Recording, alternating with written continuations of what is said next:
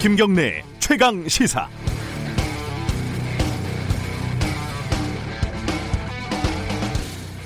총선 날짜가 다가오니까요. 참 볼꼴 못 볼 꼴 다 보고 있습니다. 어떤 사건은 열불이 나기도 하지만 어이없고 황당하면서도 웃을 수밖에 없는 일도 벌어집니다. 물론 뒷맛이 그리 깔끔하지는 않지만요. 여러분들은 어떤 일이 가장 황당하셨는지요? 마음을 여시고 한번 선택을 해보시기 바라겠습니다. 제가 불러드릴게요. 1번. 전 국민에게 1억 원, 그것도 일시금으로, 결혼하면 또 1억 원, 결혼 안 하면 연애수당 매월 20만 원, 목표 의석 151석, 이른바 본자 허경영 씨의 밑도 끝도 없는 억소리 나는 공약. 2번 본인을 컷오프 시킨 미래통합당 행사에 역시 밑도 끝도 없이 나타나서 붉은 옷을 입고 나타나서 지지를 호소하면서 울먹인 다종교인 이은재 한국경제당 대표. 김종인 통합당 위원장 반응은 왜 왔는지 모르겠다 이거였죠.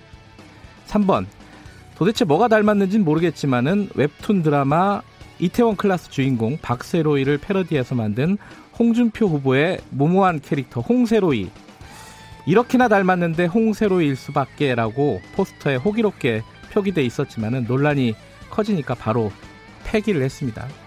4번 엠번방에 호기심으로 들어갔다는 말로 욕을 먹으니까 키 작은 사람은 긴 투표용지를 들지도 못하겠다 이런 드립으로 뉴스는 뉴스를 덮는다는 위기 전략, 위기 관리 전략을 몸소 실천한 황교안 미래통합당 대표. 이에 대한 황 대표의 반응은 적당히 해라. 이후 같은 당에서 벌어진 일은 3, 40대는 논리가 없고 무지하다는 세대 비하 발언이었고요. 5번 열린우리당과 적자, 서자, 효자, 뭐 DNA 논쟁을 하는 와중에 형제 정당이라고 부르던 더불어시민당과 결혼을 하겠다는 괴이한 청첩장 포스터를 돌린 더불어민주당 주례는 문재인 선생님이었고요. 이에 대해서 더불어민주군과 더불어시민양은 어, 성이 같은 남매 아니냐 이런 반응도 나오고 있고요. 6번, 7번, 8번, 9번 아직 많이 남아 있는데 리스트가 비례정당 투표용지처럼 너무 길 것 같아서 수능 트렌드에 맞춰서 여기까지 5번까지만 하겠습니다. 적고 보니까 저도 그런 생각이 듭니다. 이게 제 의식의 흐름인데 점층법일까요? 정감법, 점강법일까요? 어쨌든 마지막 멘트는 황 대표의 말이 잘 어울릴 것 같습니다. 적당히들 하시죠. 4월 8일 수요일 김경래 최강 시사 시작합니다.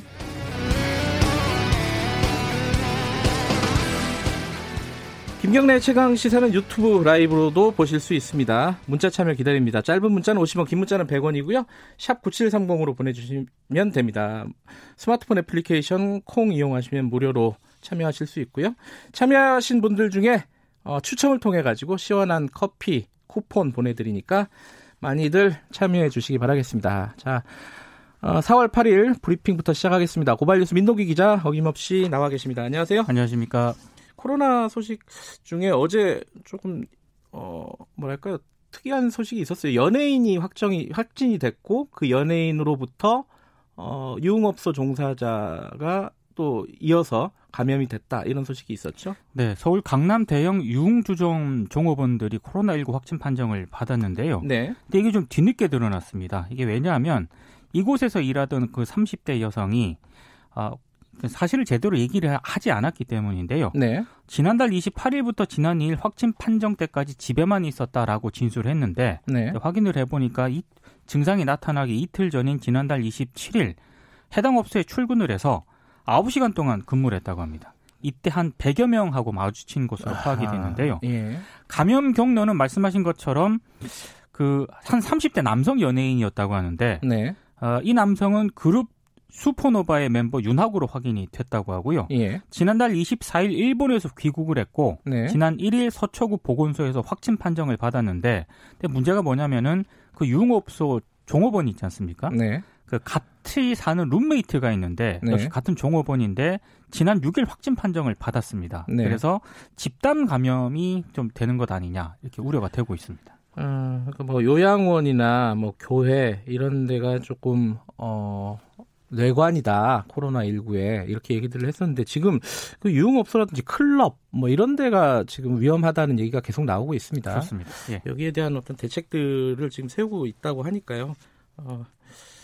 좀 걱정이 되는 부분입니다, 사실. 이게 많이 숨길 수밖에 없는 상황이니까 이게 제대로 동선이나 이런 것들이 밝혀지지 않을 가능성이 높잖아요. 근데 정말 많이들 가시더라고요. 음. 어제 저는 그 뉴스 보면서 그게 더 충격적이었습니다.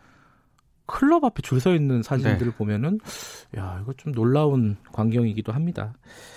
자 선거 소식 좀 알아보죠. 선거 당일날 이게 사실 굉장히 걱정 중에 하나인데 자가격리된 사람들이 지금 한 투표권이 있는 사람이 7만 명이 넘는다면서요, 그죠? 그러니까 총선 당일 자가 격리자가 추이를 봤을 때한 예. 7만 5천 명이 될 음, 것으로 추정이 네. 되고 있거든요. 그러니까 너무 많지 않습니까? 네. 그래서 지금 정부가 이 자가 격리를 일시 해제하는 방안을 검토를 하고 있다고 합니다. 네. 그러니까 시도 단위별로 사전 투표소를 일정 장소에 설치를 해서 투표를 할 수 있도록 하는 방안하고요. 네. 아니면 일정 시간 자가 격리를 해제하고 투표할 수 있도록 하는 그런 방안을 검토를 하고 있다고 하는데 네. 아, 다만 전제가 있습니다.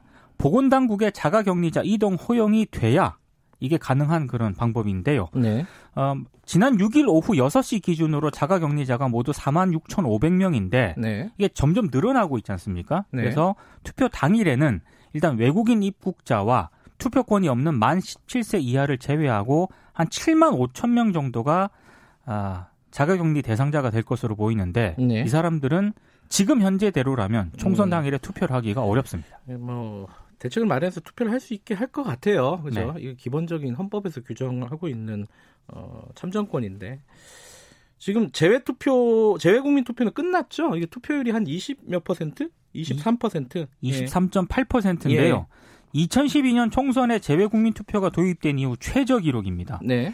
아무래도 뭐 선관위가 코로나19 확산을 이유로 재외선거 사무를 중지를 하고 네. 재외투표 기간을 단축 운영한 결과인데 네. 다르게 해석하시는 분들도 있더라고요. 음. 이렇게 못하게 했는데도 23.8%나 나왔다. 아, 이렇게 해석을 아, 하시는 예. 분들도 있는데 일단 선관위는 사전 투표 기간이 오는 10일과 11일 네. 코로나19 확진자 생활치료센터에 특별 사전 투표소를 운영할 예정이고요. 어, 이 특별 사전 투표소는 확진자와 의료 지원 인력 900명 정도가 있는 그 서울, 경기, 대구, 경북 지역 내에 한 8곳에 설치할 예정입니다. 네. 지금 자가격리자들에게 손목 팔찌 뭐 손목 밴드 이런 거를 채우자 이런 얘기도 있었는데 이게 사실상 좀 유보로 돌아갔습니다. 그죠? 그 자가격리자 인권을 지나치게 침해할 수 있다 이런 네. 지적이 제기됐기 때문인데요. 어제 국무총리 주재로 관계장관 회의를 열었는데 네. 보건복지부하고 행정안전부가 인권 침해 여지가 있다면서 반대를 했고 네. 이런 입장을 존중하기로 했습니다. 네. 앞으로 관련 회의 일정은 잡지 않았다고 합니다. 총선 얘기 좀 몇 개 알아보죠. 어, 아까 제가 오프닝에서 잠깐 말씀드렸는데 이 세대 비하 발언을 했던 김대호 후보를 제명을 해버렸어요. 미래통합당이 오늘 윤리위 회의를 열어서요. 예. 김대우 후보 제명 절차를 밟을 예정입니다. 네. 아, 김대우 후보는 사실 이전에 구설에 한번 올랐습니다. 3, 40대는 대한민국이 왜 이렇게 성장했는지 구조 원인에 대한 이해가 없다. 거대한 무지와 착각이다. 이런 예. 얘기를 해서 이게. 며칠 전 얘기고요. 예. 예. 근데 어제 이제 서울의 한 지역 방송 토론회에서 예. 장애인 체육 시설 건립에 대해서 질문이 들어왔고 여기에 답을 했거든요. 장애인은 다양하다. 1급, 2급, 3급. 나이가 들면 다 장애인이 된다. 이렇게 얘기를 했고 모든 시설은 다목적 시설이 돼야 한다. 그리고 장애인과 비장애인이 같이 사용하는 시설이 돼야 한다. 이렇게 얘기를 했는데 전체적으로 보면 보편적 체육 시설의 필요성을 언급하는 취지이긴 한데요. 맞아요. 예. 노인 비하로 읽힐 수 있는 대목이 분명히 선거 있습니다. 선거 때라서 당에서 굉장히 민감하게 생각하고 있는 거죠. 네. 이런 그 결정 후보 제명 선거 도중에 그것도 어 이건 굉장히 이례적인 거 아닙니까? 3, 40대 비하 발언도 아직 여파가 가라앉지 않았는데 네. 노인 비하 발언까지 나오니까 이제 좀 차단을 한 것으로 보이는데요. 네. 근데 김대호 후보는 제명 소식에 노인 폄하는커녕 노인 공경 발언이다. 악의적인 편집에 결연히 맞서 싸우겠다라고 아, 주장을 했고 반발하고 있군요. 네, 네. 당 지도부의 제명 결정에 대해서도 여기서 물러난다면 미래통합당이 뭐가 되겠느냐? 말 실수가 있었다면 나이가 들면 다 장애인이 된다가 아니라 될 수도 있다라고 표현을 안 한 것이다라면서 반발을 음. 하고 있습니다. 뭐 말들을 다들 조심해야 될 때입니다. 지금 선거를 앞두고 이게 몇 가지 사례가 있지 않습니까? 예, 예. 근데 좀 경계심이 좀 떨어진 것 같습니다. 예, 저 인천 사는데 뭐 인천 총구석 뭐 이런 발언이라든가 그죠? 네. 어, 더불어민주당도 이런 막말, 뭐, 말실수, 이런 거에 대한 경계령이 당연히 있겠죠. 어제 국회에서요, 윤호중 사무총장이 미래통합당 김종희 선거대책위원장은 황교안 MR을 타고 아이고. 박형준 아, 네. 희종을 앞에 데리고 대통령 탄핵이라는 가상의 풍차를 향해서 정부에 있지도 않은 사람을 심판한다. 장창을 꼬나들고 뛰어들고 있는 모습이다라고 얘기를 했는데 정부에 있지도 않은 사람이 조국, 전, 장관. 전 장관 을 얘기하는 거죠. 뭐 네. 에마, 시종 이런 네. 표현을 두고 또 비판이 좀 나오고 있습니다. 뭐 과한 표현 아니냐 뭐 이런 얘기도 있고 또또 또 이해찬 대표 같은 경우에는 부산에 가서 뭐 초라하다 도시가. 네, 부산이 어. 절대 초라한 도시가 아니거든요. 네. 이게 말하는 의도는 알겠어요. 뜻은 알겠는데 네. 어, 그게 이렇게 전달이 그렇게 어, 의도대로 되지는 않는 것 같습니다. 그죠? 말실수가 자꾸 나오고요. 표현이나 이런 걸좀 네. 조심하셔야 될 것 같습니다. 앞으로 뭐 선거는 실수 안 하는 싸움이다 이런 얘기도 하지 않습니까? 그렇습니다. 네. 여기까지 듣겠습니다. 고맙습니다. 고맙습니다. 네, 뉴스브리핑 고발뉴스 민동기 기자였고요. 김경래 최강 시사 듣고 계신 지금 시각은 7시 31분입니다. 최강 시사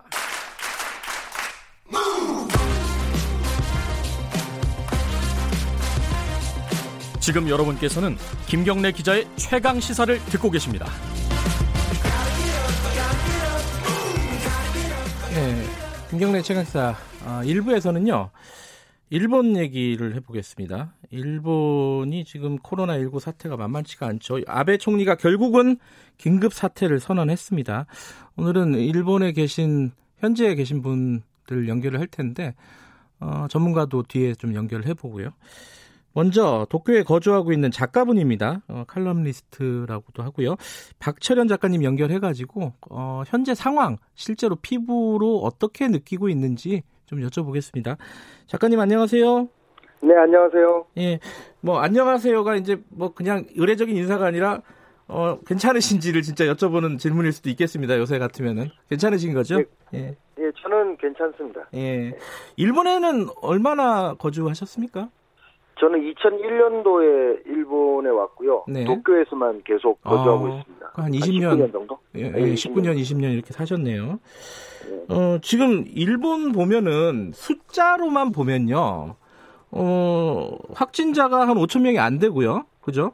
그리고 사망자가 네. 100명 조금 넘는 숫자예요. 그게 사실 숫자로만 보면 우리보다 상황이 나은 편이라고도 볼 수 있는데 현재 네. 상황 어떤 상황인지 좀 먼저 좀 얘기 좀 해주세요. 네, 근데 지금 이제 기자님께서 말씀하셨지만 예. 그 집계자를 정확하게 알 수 없는 시스템입니다. 일단 기본적으로. 아하. 그 후생노동성 공식 홈페이지에 이 통계 집계가 있는데 네. 그게 너무 다 다릅니다. 그 음. 그 예를 들어서 제가 오늘 아침에도 들어가 봤는데 네. 4월 6일자 통계하고 4월 7일자 통계가 혼재되어 있는 상황이어가지고 네. 지금 뭐 예를 들어서 4,800명이라고 하는데 공식적으로는 음. 4,600명으로 또돼 있어요. 아하. 그러니까 아직 어저께 합산이 안 된 케이스고. 예. 그래서 여기는 각 언론사들이 스스로 자기 지국들이 다 있으니까 네. 거기서 지방자치단체에서 하는 검사들을 다 모아서 네. 이렇게 하고 있는데 그냥 한 가지 확실한 것은 네. 도쿄 같은 경우가 지금 하루에 그 할 수 있는 최대 아, 뭐그 검사 수가 있는데 예. 도쿄 같은 경우에 하루에 한 300건 정도가 지금 소화되고 있어요. 하루에 300건밖에 못 해요? 예, 도쿄도가 300건 정도 할 수 있는데 예. 300건 중에 한 100건씩 계속 나오지 않습니까? 100건, 140건이 나올 때도 있고. 아, 그러니까 확진율이 상당히 높죠. 뭐 비율이, 40%, 50%. 예, 비율이 굉장히 높군요. 숫자는 좀 작지만은. 음, 네네네. 이게 그러니까 근데 이제 예. 근데 이제 앞으로는 늘어날 수가 있죠. 이제 네. 뭐 하루에 뭐 몇천 건씩 계속 뭐 만 건, 이만 건 하겠다 하니까. 예. 네. 제가 다른 데서 그 글 쓰신 거나 이런 걸 보면은 이 코로나 19 검사를 받는 게 일본에서는 뭐 고시 치는 거와 똑같다. 그래서 코로나 고시다. 이게 네. 무슨 뜻이에요? 이게 이제 그 검사를 받기가 너무너무 힘들어요. 네. 그러니까 이게 기준이라는 게 있는데 예. 저도 이제 3월 중순에 좀 심하게 아파갖고 아 그러셨어요 예 갔는데 이 좀 뭐 그 말 그대로 정말 열이 있고 예. 이제 기침이 나오고 목도 아프고 예. 뭐 지금 같은 시국에서 누가 봐도 코로나 19가 아닌가라는 아, 걱정이 네. 있었기 때문에 예. 병원에 갔는데 그 검사 기준에 맞지 않다고 그게 음. 검사를 못 받아요 어허. 가는데 근데 그게 기준을 그래서 저도 알게 됐는데 네. 37.5도 이상의 고열이 4일 이상이 있어야 됩니다. 아... 그리고 기침, 인후염, 권태감, 근육통, 호흡곤란 이런 것들이 한 서너 개가 동시적으로 나야 이제 검사를 받을 수 있는 거예요. 음. 그래서 병원 세 군데를 갔는데 다 음. 검사를 안 해주더라고요. 아니 그 그러면은 그렇게 어 검사를 안 해 안 한 확진 이제 확진자는 아니지만은 안 한 감염자들이 계속 그 활보할 수 있는 그런 상황이라는 거잖아요. 지금 일본 같은 경우에는. 네, 그렇죠. 그러니까 지금 이제 코이케 유리코 도지사도 얘기했지만 네. 그 지금 감염 경로를 알 수 없는 확진자가 지금은 벌써 한 7, 80% 가까이 나오고 있습니다. 예. 아니 그런데 잘 이해가 안 되는 게 어, 칼럼에서도 언, 어, 언급을 해 주셨었는데 손정희 회장 같은 경우에 뭐 100만 개 진단 키트를 기부하겠다. 그래 그러면은 이게 좋은 거잖아요. 일본 국민들 입장에서는 검사를 많이 받을 수 있고. 근데 그게 무산이 됐다면서요? 왜 그런 거예요, 이거는? 그 뭐 여러 가지 이유가 있는데 네. 일단은 손정희 그러니까 손마사요시 회장이 진단 키트를 100만 개 줘버리면은 네. 그 경증자 그러니까 가벼운 증상의 환자들이 예. 검사를 다 받아버리는데 예. 그 키트의 이제 정확도가 걱정이 된다 이거죠. 그러면은 이제 예를 들어서 음성인데 양성으로 나오거나 예, 흔히들 예. 말하는 이제 위양성 위음성 문제인데 아니 그거는 그런 사람들 예, 작은 비율로 있을 수 있는 거잖아요. 그거는 그것 때문에 여러 아예 번 하면 되는데. 예. 아, 그것 그러니까 때문에 아예 의료, 안 한다. 의 예, 예, 의료 붕괴가 와버리면은 일단 의료 인프라나 병상이나 그런 것도 정해져 있는데. 네. 과연 그 사람들이 다 가버리면 이제 진짜 중증 환자들이 음. 생길 경우에 어떻게 되냐 이건데 지금 상황에서는 아까 말씀드렸듯이 다 중증 환자이기 때문에요. 네. 검사 받으러 가는 순간 이제 아까 말 기준이 높지 않습니까? 네. 그러니까 많이 아파해 가는 거죠. 네. 네. 그이 그러니까 지금 뭐 5천 명 그리고 사망자 한 100여 명 이 정도 되는 숫자는 일본에서 사실상 관리하고 있는 숫자다. 예전에 이제 우리 예, 중국 네. 숫자를 못 믿었잖아요, 처음에. 네. 중국에서 이제 이 숫자를 축소했다 막 이런 얘기 많았는데 일본도 그렇다고 볼 수 있겠네요. 그 일본 사람들은 다 아무도 안 믿어요. 안 믿어요? 그거 예, 그거 믿는 사람 아무도 없습니다, 지금. 예. 그 결국 아베 총리가 어, 긴급 사퇴를 선언을 했습니다. 어, 지금 사시는 데가 도쿄니까 포함되어 있는 거죠, 그죠? 네 네 네, 물론. 예, 그 긴급 사퇴가 선언이 되면은 뭐가 달라지는 거예요? 지금까지와? 그러니까 사실은 살고 있는 사람 입장에서는 네. 그러니까 저 같은 경우는 게다가 이제 그 업종에 해당되지 않는 그러니까 휴업이라든가 네. 휴교 조치랑 그런 게 업종에 해당되지 인테리어 업을 하고 있거든요. 네. 본업이. 예. 그래도 저는 평상시에 다른 출퇴근을 하는데 네. 이제 예를 들어서 사람들이 많이 모이는 그 막 구체적으로 정해져 있어요. 뭐 네. 영화관, 뭐 식당, 뭐 인터넷 카페, 그 예. 인터넷 카페가 지금 큰 문제죠. 거기서 이제 24시간 먹고 자는 사람들이 있는데 남들이 있는데 예. 그 사람들이 지금 이제 문 닫아버리면 어디가 그러니까 노숙자가 늘어나겠다는 그런 전망도 있고요. 예. 그래 뭐 사람들 많이면 뭐, 뭐 캬바레라든가 네. 뭐 girls bar라든가 그런 바 같은 좀 카운터 바요. 네. 그런 데가 다 이제 휴업 조치를 이제 좀 음. 요청이 아니고 지시를 내린다고 합니다. 좀 강력한 네. 지시. 예. 근데 그 지시가 이 비상조치법에 따른 지시기 때문에 네. 그러니까 쉽게 말하면 벌칙이나 벌금 내고 그런 건 없는데 아. 이제 귀찮게 하겠죠. 뭐 경찰이 음. 가서 보건소 직원이 간다든가 문 열고 음. 있으면 네. 위생 검사를 한다든가 뭐 그런 식으로 귀찮게 해서 결국 문을 닫게끔 하겠다 뭐 이런 음. 건데 중요한 건 보상을 지금 안 해준다 그래가지고 네. 오늘 아침에 난 기사인데 음. 그 아베 총리는 그렇게 얘기를 했지만 다른 도쿄도를 제외한 다른 데는 그 휴업 조치 그 시설은 정하지 않겠다고 하지. 아하. 그러니까 중앙정부에 반기를 든 거죠 쉽게 말하면. 예. 지역 자치단체에서. 긴급 사태를 선언해도 상황이 만만치가 않네요. 네 그렇습니다. 그리고 지금 마스크 문제가요. 지금 제 어, 일본 쪽에서 들어온 뉴스 며칠 전에 보니까 정부에서 가구당 천 마스크 두 장씩 지급한다 이래가지고 좀 반발도 있고 그랬잖아요. 받긴 받으셨어요? 아니 저희는 아직 안 받았습니다. 근데 아, 알아보니까 예. 그 그게 또 저희는 이제 도쿄의 서쪽에 살고 있는데요. 네. 서쪽 같은 경우는 4월 20일부터 또 도착한다 그러더라고요. 아, 아직 멀었네요. 아직, 어. 아직 다다음 주. 예. 근데 이게 이제 와도 저희는 의미가 없는 게두 예. 뭐 장이라는 소리를 듣자말자 저희는 이제 다 놀랬는데 왜냐면 제가 이제 애가 4명이어가지고 아이고 6인, 6인 네. 가족이니까 예. 두장 와봤자 별 의미도 없고 해서 우리 와이프가 만들더라고요 그냥 아 만들어 쓰세요? 네, 만들어 쓰면 쓰고 있습니다. 아니 뭐 약국이나 이런 데서 살 수 있는 상황은 아닌가 봐요? 그게 그게 예. 그것도 참 웃긴데 서가 관방장관이 예. 2월달에 매주 1억 장씩 배부하겠다고 했는데 네. 도대체 어디에 배부하고 있는지 몰라요. 아... 그러니까 맨날 가도 없습니다. 없으니까. 예. 근데 이제 그래서 아마 이번에 긴급 사태 선언을 하게 되면은 네. 필요한 물자나 그런 것들을 네. 정부가 이제 다 관리가 좀 가능합니다. 아... 그러니까 마스크는 아마 이번 비상 사태 선언 때문에 네, 긴급 네. 사태 선언 때문에 조금 그나마 수급이 정부가 컨트롤을 할 수 있지 않을까라는 기대는 조금 해봅니다. 그 일본 같은 경우에는 그 국민들이 이런 코로나 19에 대한 위기 의식이나 이런 건 어떻습니까? 그 코미디언 유명 코미디언이 사망하고 이래가지고 좀 높아졌다는 얘기는 들었는데 어떻습니까? 지금 국민들 여론이라든지 인식이라든지 이런 거는? 그러니까 지금 그것 때문에 네. 지금 구, 그러니까 시무라 켄 씨가 돌아가셨기 때문에 코미디언이요? 예예. 예. 네, 코미디언 그 예. 정말 국민적 코미디언이었거든요. 예예. 예. 그러니까 그, 그 그렇게 유명한 분이 돌아가는 바람에 예. 돌아간 오래 보면 덕분이라 해야 되나 하여튼 일본 음. 내에서 그런 환기 의식이랄까 주위 아 이거 진짜 무서운 병이구나 음. 이게 확 올라온 거죠. 네. 그리고 이제 최근에 그 아주 아주 또 유명한 일본 여자 개그맨 중에 한 명이 네. 그러니까 2주일 그러니까 3월 21일 날 발열이 났는데 네. 결국 확진 판정 검사 부탁해가지고 부탁해가지고 겨우 그 양반도 그 코로나 고시에 겨우 통과한 거예요. 아이고. 통과해가지고 4월 3일 날 확진 받아가지고 그 예. 그 사건을 자기가 트위터에 올려버렸습니다. 아 그런 과정을 아무리 부탁해도 예. 예. 아무리 부탁해도 검사를 안 해주더라. 음. 뭐 이런 게 뭐 말이 되냐 이래 버리니까 네. 이제 사람들이 좀 와 정말 심각하구나 이런 걸 느끼게 됐죠. 네, 그 작가님이 어, 최근에 쓴 칼럼에 보면은 어, 일본 상황은 총체적 난국이다. 뭐 지금 각자 네. 도생해야 되는 그런 상황이다 이렇게 말씀해 주셨는데 진짜 진짜 말씀을 들어보니까 아, 만만치가 않은 상황인 것 같습니다. 걱정되는 상황인 것 같습니다. 작가님도 몸 조심하시고요. 나중에 한 번 더 연결할 기회가 있을 것 같습니다. 오늘 고맙습니다.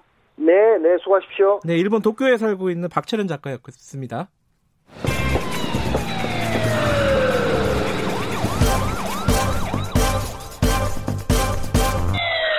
김경래 최강 시사. 네, 아베 총리가 긴급 사태를 선언한 배경 뭘까요? 이 지금까지 좀 미온적으로 대처해왔다는 비판을 계속 받고 있었는데 결국 긴급 사태를 선언하게 됐습니다. 그리고 경제 대책도 꽤큰 어, 규모로 지금 발표를 했습니다. 어, 전문가와 함께 자세히 짚어보겠습니다. 일본 마치야마대 장정욱 교수님 연결돼 있습니다. 교수님 안녕하세요. 예, 안녕하십니까. 어, 교수님 지역도 그 긴급 사태가 선언된 지역인가요? 아닙니다. 아 그렇지는 않아요. 예. 네네. 그쪽은 어 뭐 괜찮나요? 코로나 확산세라든가 이런 부분이? 조금 인구 밀도가 낮은 바람에 예. 현재 저희 사는 도가 인구가 약 130만 명입니다만은 네네. 그 확진자가 현재까지 23명입니다. 아. 예. 아직까지 어, 막 폭발적으로 확산하고 있는 그런 상황은 아니네요. 다행스럽게도. 네, 그, 네 예. 그렇습니다. 자, 일본 총리가 아베 총리가 어, 어제 긴급 사태를 선언을 했습니다. 이게 어, 어떻게 봐야 되나요? 몰리고 몰려서 어쩔 수 없이 선택했다고 봐야 되나요? 어떻게 보십니까, 교수님께서는? 아, 일단은 그 환자가 그 급증을 하면서 의료 네. 체제를 막아야 되겠다. 네. 그리고 그 관련 지역의 도지사들의 그 사태 선언을 해달라는 요구가 좀 강력, 요구가 많았기 때문에 네. 아베로서도 거부를 뭐 거절을 할 수가 없었다는 상황이었다고 생각합니다. 어, 이렇게 그 감염병으로 일본이 긴급 사태를 선포했던 일이 있었나요? 과거에?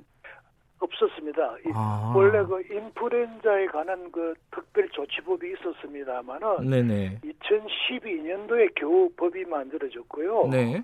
이 코로나를 적용하게끔 된 것은 지난달이었습니다. 아, 네. 그 아까도 앞서서 이제 일본에 계신 그 작가분과 얘기를 했었는데 지금까지 일본 정부가 아베 정권이 이 코로나 19에 대해서 대응이 굉장히 소극적이었다, 미온적이었다라는 그런 외신들은 많이 저희, 저희들도 듣고 보고 있습니다. 근데 현지에서 가까이 보시기에는 어떻게 평가하십니까? 일본 정부의 대응을? 저도 그렇고 제 주위 사람들도 그렇습니다만은 네. 아베 씨가 어떤 정치적인 목적이라든지 경제적인 목적 때문에 너무 그 선언을 미뤄오지 미뤄오고 있지 않았나? 네. 좀 좋게 평가를 하고 있지 않습니다. 예. 그러니까 지금 어 어떤 확진자라든가 사망자 이런 숫자들 특히 확진자 숫자죠. 확진자 숫자 같은 경우도 일본 국민들이 믿지를 못하고 있고 어, 검사도 검 진단 검사도 굉장히 받기가 어렵고 이런 상황이라고 하는데 이게 어떤 일본 의료 시스템이 뭐 미비해서 그런 건가요? 왜 그런 건가요, 이게?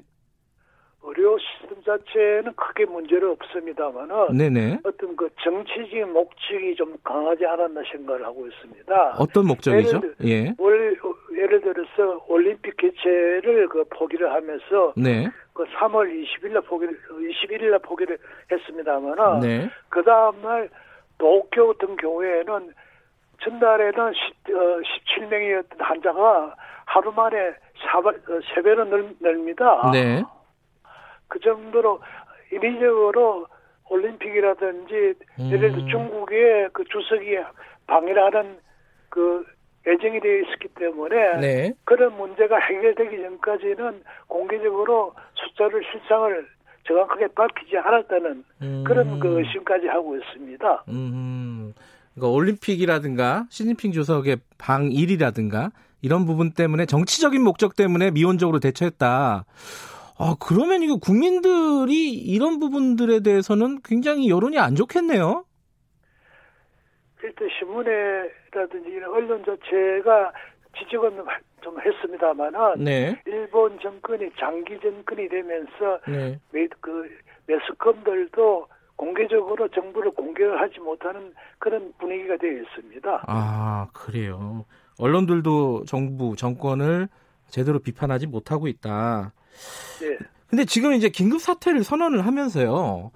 어, 한편으로 개헌 얘기를 했습니다. 어, 이게 국난 극복을 헌법에 어떻게 반응하느냐가 매우 중요하다. 이렇게 아베 총리가 이렇게 얘기를 했거든요. 이거는 개헌을 다시 꺼내는 이유가 뭘까요? 지금 상황에서. 그, 그 이야기는 아니고요. 예. 현재 다섯 가지 조치를 도지사가 하게 돼 있습니다만은 네. 그, 그 중에서 예출을 자숙한다든지 몇 네. 가지, 네. 세 가지 정도는 어디까지나 그 법적, 그 벌칙 규정이 없는 상황입니다. 네네.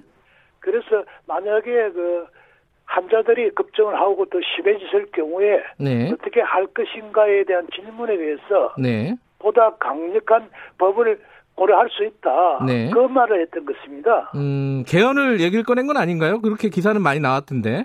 아니, 법적인 보다 더 강한 현재보다 더 강한 법을 고려할 수도 있다. 네. 그런 식의 발언을 대답을 했습니다. 네. 그러니까 그 개헌을 위한 어떤 포석이다 이렇게 해석하는 건 아직까지는 조금 무리한 해석이라고 볼 수 있나요? 뭐 아베 개인적으로는 그런 식으로 연결할 수 있는 그 소신이 있습니다만은 네네. 현재로서는 정확하게 바로 개헌까지 고려를 하고 있다고 판단할 수는 뭐 있는 그 어떤 그 예, 저희들이 판단할 수 있는 여건은 아직 안 되고 있습니다. 네. 예. 그리고 또 일본이 그 경제 대책을 내놨는데 이게 규모가 우리 돈으로 1천 아 그러니까 1,200조 원이에요. 그러니까 일본 네. 돈으로 108조 엔. 이게 이제 일본 GDP의 20%라 그러는데 이 부분은 어떻게 보시나요? 이게 꽤 파격적인 것 같은데요. 예, 파격적인데 실상은 다릅니다. 어떻게 다르죠? 예. 그 108조 속에는 일본 자체가 작년 10월에 소비세를 올렸거든요. 네. 그 올리고 나서 10월부터 12월 동안 3개월 동안 경기가 계속 내려왔습니다. 네. 7개월째 경기가 하락을 하고 있는데요. 네. 이, 여기에 대한 긴급 조치를 12월 달에 결정을 했었습니다. 네. 그 부분이 22조가 들어가 있습니다. 음. 그러니까 실상은 86조인데요. 네. 86조 엔인데 그 안에서도 민간 기업들이 그 사용하는 금액 예를 네. 들어서 그 은행이 그 사업이 곤란한 기업에 지원하는 금액이라든지 네.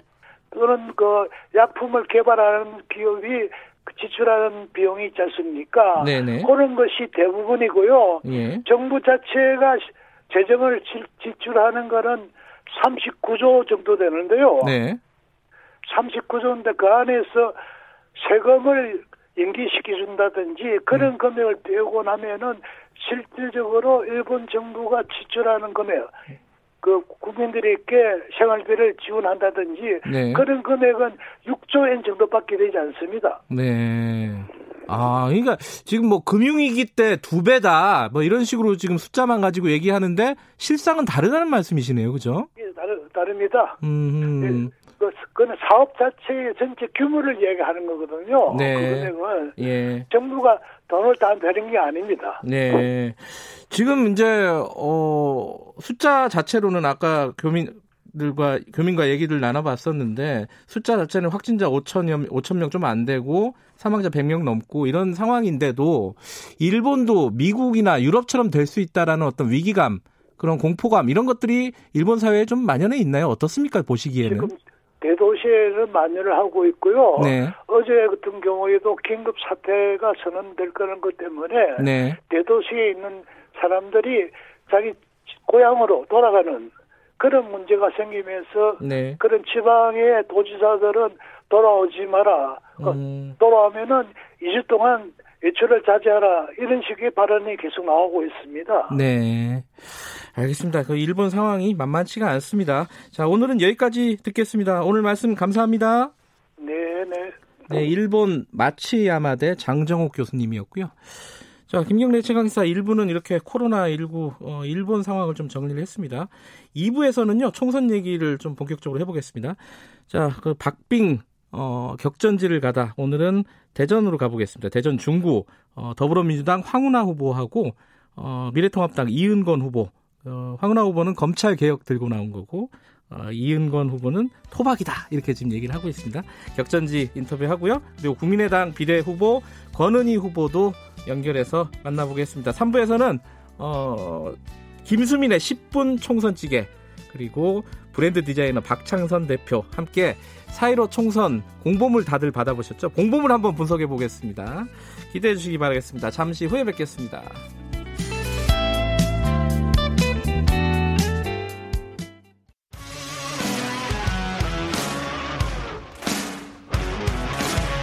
뉴스타파 기자 김경래 최강 시사.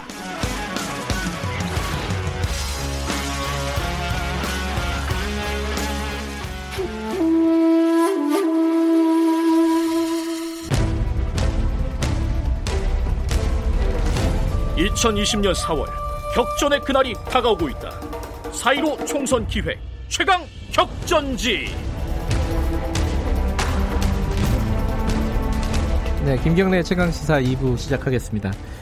4.15 총선 최 총선 격전지를 가다 오늘은 충청 지역 가봅니다.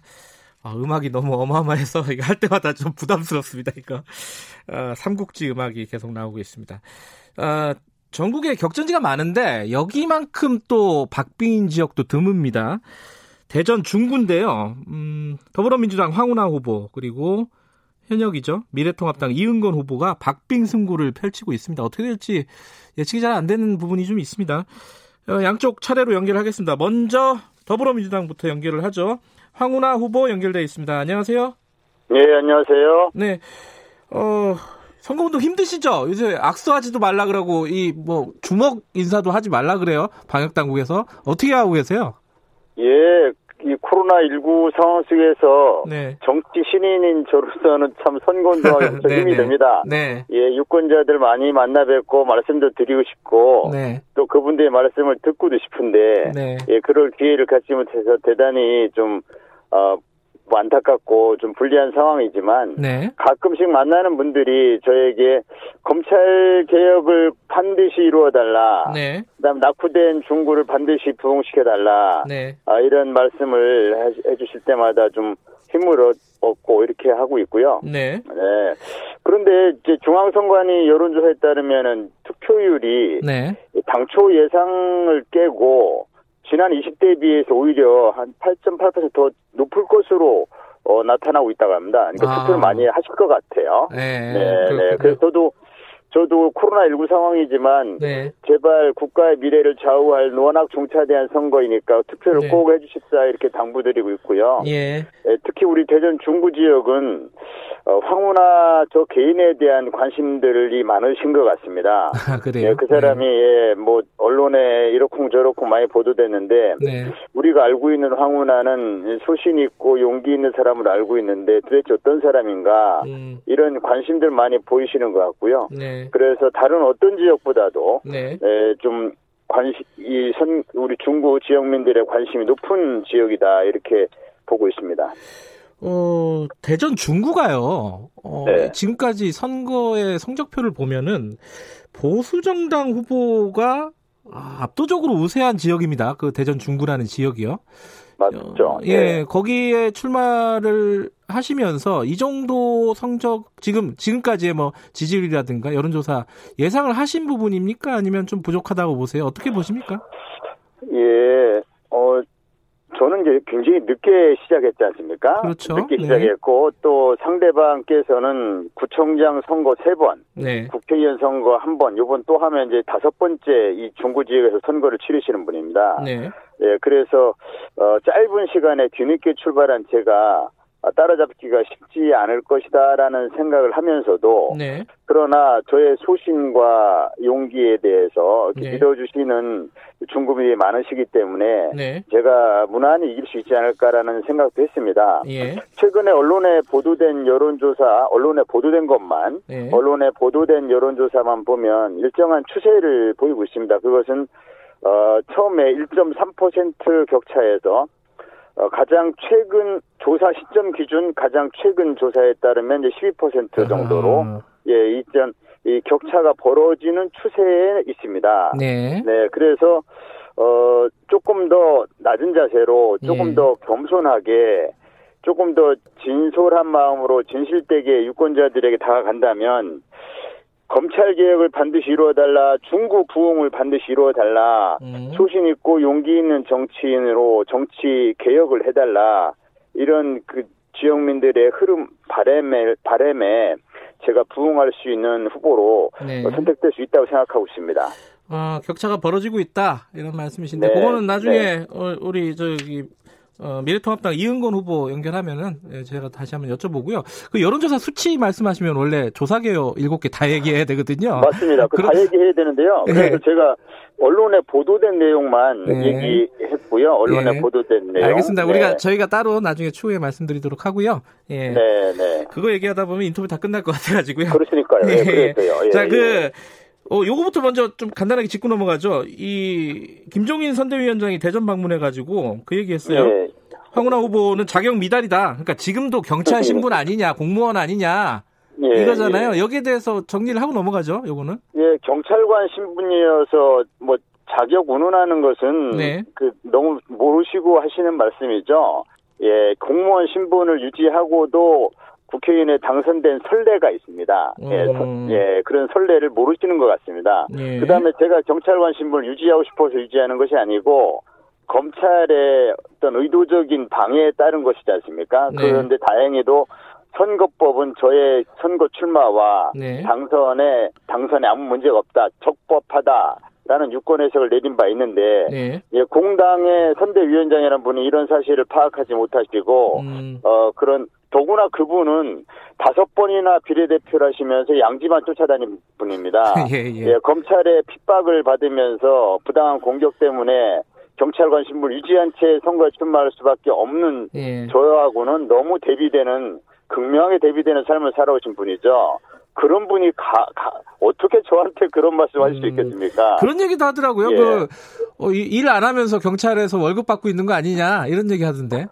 그래서 예. 저는 둘 중에 하나는 제가 받아야 됐죠. 하나는 연금. 예. 아니면 월급. 둘 중에 예. 하나는 받아야 되겠죠. 그렇죠. 예. 저는 연금을 못 받고 있습니다. 아. 예, 연금 수준의 감액된 월급을 받고 있습니다. 예. 그러나 그마저도 그마저도 제가 사실은 저에게 제가 마땅히 받아야 합니다. 연금 아닌 월급 둘 중에 하나 받아야 예. 되죠. 예. 그러나 그것을 전액을 전액을 코로나 19로 어려움을 겪고 있는 분들에게 기부하기로 음. 선관위 유권 해석을 받아서 기부하기로 네. 결정했습니다. 경찰을 그만두지 않으려고 해서 그렇지 그렇게 된 게 아니다 이런 말씀이신 거고요. 검찰의 방해 때문에 그런 것이죠. 예. 네. 자, 그런데 이제 황운하 후보께서는 그 전국적인 지명도가 있으세요, 분명히 있는데 지역적인 네. 현안에 대한 건 약한 게 아니냐라고 생각하시는 분들도 있을 것 같습니다. 대전 중구의 네. 가장 중요한 현안 이런 부분 좀 말씀해 주시죠. 네, 우선 예 중구에 대해서 제가 어, 상대 후보에 비해서 덜 알 수도 있겠죠. 네. 그러나 아는 것이 중요한 건 아닙니다. 문제를 네. 해결할 능력이 있느냐 이것이 중요한 것이죠. 네. 네. 중국의 가장 큰 현안은 뭐니 뭐니 해도 원도심의 활성화입니다. 네. 네, 중국가 오랜 동안 이은권 후보께서 구청장도 하시고 국회의원도 하시면서 네. 오랜 동안 여기 계셨다 하지만은 중국은 시간이 갈수록 낙후돼 가고 있습니다. 계속 쇠락해 가고 있습니다. 네. 이 낙후된 중국을 어떻게 되살릴 것인가 이 부분이 중국민들의 가장 큰 염원입니다. 네. 저는 낙후된 중국을 부흥시킬 23가지 공약을 준비했습니다. 이른바 새슴 프로젝트, 낙후된 중국의 새슴을 불어넣는 새슴 프로젝트를 준비했습니다. 예. 힘 있는 여당, 또 어, 능력 있는 정치인, 또 추진력 있는 정치인이 반드시 중국봉을 이룰 것이라는 어, 그런 그 자신감 있는 말씀을 드릴 네. 수 있겠습니다. 지금 저희들이 양쪽 후보분들께 상대방에 대한 네. 질문 하나씩 해달라고 했는데 이은권 후보가 네. 이 질문을 했습니다. 어, 태평동에 고등학교 설립하겠다고 공약하셨는데 이거 현실적이지 네. 않다. 인구 줄고 있는데 무슨 신설이냐 네. 이런 얘기거든요. 어떻게 대답하시겠어요? 네, 태평동의 고교 설립은 태평동 주민의 20년째 수건입니다. 음... 이은권 후보도 2006년에 이미 연급 중부천에 출마할 때부터 연거푸 공약을 했고요. 네. 현재 태평동에는 태평중학교 하나이고 네. 초등학교는 다섯 개 됩니다. 네. 근데 고등학교는 어떻게 해야 되느냐? 이거는 이른바 통합고등학교를 설립하는 겁니다. 통합고등학교. 네. 예, 그래서 초등학교와 같이 있는 고, 등학교 즉 통합초등학교를 설립하는 방법이나 네. 또는 인근 초등학교를 고등학교로 바꾸고 그 초등학교를 다른 인근 초등학교로 또 분산하는 방법이 있고요. 예. 이래 태평동의 고등학교가 어, 신설되냐는 필요성에 신설의 필요성에는 다 공감하시지만 네. 이것이 과연 되겠냐는 것은 오히려 기후에 불과합니다. 예. 좋은 학교가 들어서면 새로운 원도심 인구 유출이 줄어듭니다. 태평동만 해도 고등학교가 없기 때문에 신도심 이사 가는 주민들이 한 해 수백 명이 되거든요. 네. 이런 이런 지역에 좋은 학교와 문화시설이 갖춰진다면 오히려 인구 유입에 효과가 발생하겠죠. 알겠습니다. 마지막으로 똑같이 양쪽 후보에게 드릴게요. 40초 그 정도 어, 왜 황운하여야 한다. 나의 강점은 이거다. 유권자들에게 한 말씀 하고 마무리하죠. 네, 저는 소신과 용기, 추진력이 검증된 사람입니다. 네. 21대 국회에는 일을 잘하는 국회여야 합니다. 저는 일 잘하는 국회의원이 되겠습니다. 소신과 용기, 추진력으로 일 잘하는 국회의원이 되겠습니다. 중구는 이제 변화해야 합니다. 중구는 달라져야 됩니다. 네. 이대로 머물러 있느냐, 미래로 나가느냐의 선택입니다. 중구 유권자 여러분께서 중구의 살림을 누가 넉넉하게 만들어 주실지를 꼼꼼하게 따져보실 수 있다고 생각합니다. 저는 중구민을 지키겠습니다. 중구민께서도 검찰의 부당한 공격 등으로 어, 저를 공격으로부터 저를 지켜주셔야 합니다. 네. 기호 1번 저 황우나 중금 네. 여러분의 올바른 선택을 기다리겠습니다. 정확하게 40초 하시는군요. 고맙습니다. 감사합니다. 대전광역시 중구 더불어민주당 황우나 후보였고요. 바로 연결하죠. 미래통합당 이은권 후보님도 연결돼 있습니다. 안녕하세요. 예, 안녕하십니까 이은권입니다. 네, 어 격차가 벌어지고 있다고 지금 황우나 후보가 얘기를 했습니다. 여기에 대해서 어떻게 생각하십니까? 예, 뭐 언론에 나온 거로는 맞습니다. 예. 예. 아, 맞는데 저는 그거에 연연하지 않고 예. 어, 제가 뚜벅뚜벅 걸어가듯이 네. 어, 열심히 해서 꼭 당선되도록 예. 노력하는 것이 예. 어, 제 목표라고 생각을 합니다. 지금 황운하 후보가 어, 본인의 어떤 장점들에 대해서 계속 말씀을 하셨습니다. 뭐 이은건 후보 말씀도 드려야겠죠. 어, 본인의 상대적인 그 황우나, 황우나 후보보다 본인이 이게 더 낫다. 유권자들에게 한 말씀 하시죠. 예, 저 이인권이는 뭐 황우나 후보도 얘기를 하던 하지만 어, 오직 저는 한 길로 50년 네. 이렇게 중구 직진이라는 별명을 가지고 살아왔습니다. 네. 그래서 대전 중구에 함께 에, 하면서 자라왔습니다. 네. 36년째 또 중구의 골목골목을 누비면서 네. 어디에 에, 무엇이 문제인지 무엇이 필요한지 또 어떻게 예. 에, 돼야 하는지를 누구보다도 잘 알고 있다 이렇게 생각을 합니다. 네. 어, 구청장으로서 구정을 살폈던 행정 경험과 네. 또 4년 동안 국회의원으로서 중구 발전과 중구 국민의 행복을 위해서 계획하고 실천해오고 있기 때문에 네. 그 누구보다도 어, 실천에 옮기시는 가장 적임자이고 네. 또 일의 우선순위와 또 방법을 어, 알고 있는 사람입니다. 따라서 대전 중구에서 이런 대안을 바로 찾아서 일을 할 수 있는 이은권, 이은권이가 적임자다 저는 그렇게 음. 생각합니다. 그 이거 아까 황운하 후보께 질문했던 거와 똑같은 질문을 드려야 될 것 같아요. 그 대전 중구가 사실은 보수 정당이 굉장히 우세한 지역 아닙니까? 2000년 이후에 딱 한 번 빼고 전부 보수 정당이 어, 차지를 해왔었는데요. 예. 어, 지금 이렇게 황운하 후보 나오고 초접전 형태로 지금 진행이 되는 부분에 대해서는 이 이유가 뭐라고 생각하십니까? 이 부분은? 아마 지금 이 선거의 형태가 네. 아, 지난번 선거 같은 경우는 어, 인물 위주의 투표율이 나타났었는데 네. 이번 선거는 정당 지지를 하는 음. 그 사람들이 그대로 따라가는 형상을 보이고 있는 것 같습니다. 네. 왜냐하면 선거 기간이 우한 코로나 사태로 인해서 예. 어, 여의치 않았고 또 선거 바, 방법 역시도 예. 어, 여러 차이점이 있다 보니까 아마 많은 국민들께서 후보자들에게는 큰 관심을 갖지 않고 있지 않나 그런 네. 생각을 하면서 아, 정당에 따라서 차이가 좀 나는 것 같다 그런 생각을 하는데 저는 뭐 우리 정당 지지도 그렇게 뒤지지 않고 네. 또 이런 여론조사가 나오고 있지만 국민들이 신뢰를 안 하는 것 같습니다. 네. 아, 그래서 저는 뭐 어, 서로 간에 주장을 하겠지만 이번 선거에서 이길 수 있다 그렇게 음. 생각합니다. 예. 그 여론조사를 신뢰를 어, 유권자들이 지금 안 하고 있다 이런 말씀이시네요. 예, 예, 예. 예. 지금 대전 중구가 제가 사실 고향이 대전 중구입니다. 아, 그렇습니까? 예, 예, 예. 대전 중구가 이게 상대적으로 예. 좀 뭐랄까요, 어, 구도심이잖아요. 예. 그러다 보니까 좀 발전이 좀 늦, 은거 아니냐 이런 불만들이 주민들이 있을 수밖에 없지 않았습니까? 여기에 대한 어떤 대책이라든가 어, 공약이라든가 이런 것 좀 말씀해 주시죠. 사실 맞습니다. 중구가 지금 어, 이렇게 어려운 길을 걸어오기 시작한 지한 30년 정도 됩니다. 예. 어, 그러나 이 시점에서 보면 이제는 어, 다시 태어나는 중구로 어, 변화하는 시기가 됐다고 생각을 하면서 예. 내가 구상하고 있는 이런 여러 가지 일들을 해내면 어, 좀 더 빨리 활성화가 되지 않겠나 생각을 합니다. 그 여러 가지 일, 예, 네. 여러 가지 일들 예. 중에 구체적인 거 한 개 한 가지만 말씀해 주시죠. 어, 일례로 지금 예. 저는 대전 중구를 혁신도시로 만들어서 네. 그 수도권에 있는 공공기관을 우리 원도심 지역에 위치시켜서 네. 일자리도 창출시키고 경제도 활성화시켜야하는 그런 생각을 가지고 예. 어, 가장 관심을 가지고 추진을 하겠다 이런 말씀을 드리고 예. 보문산에 에, 전망대 타워를 만들어서 관광 음, 활성화에 기여하겠다 이런 음. 계획을 가지고 있습니다.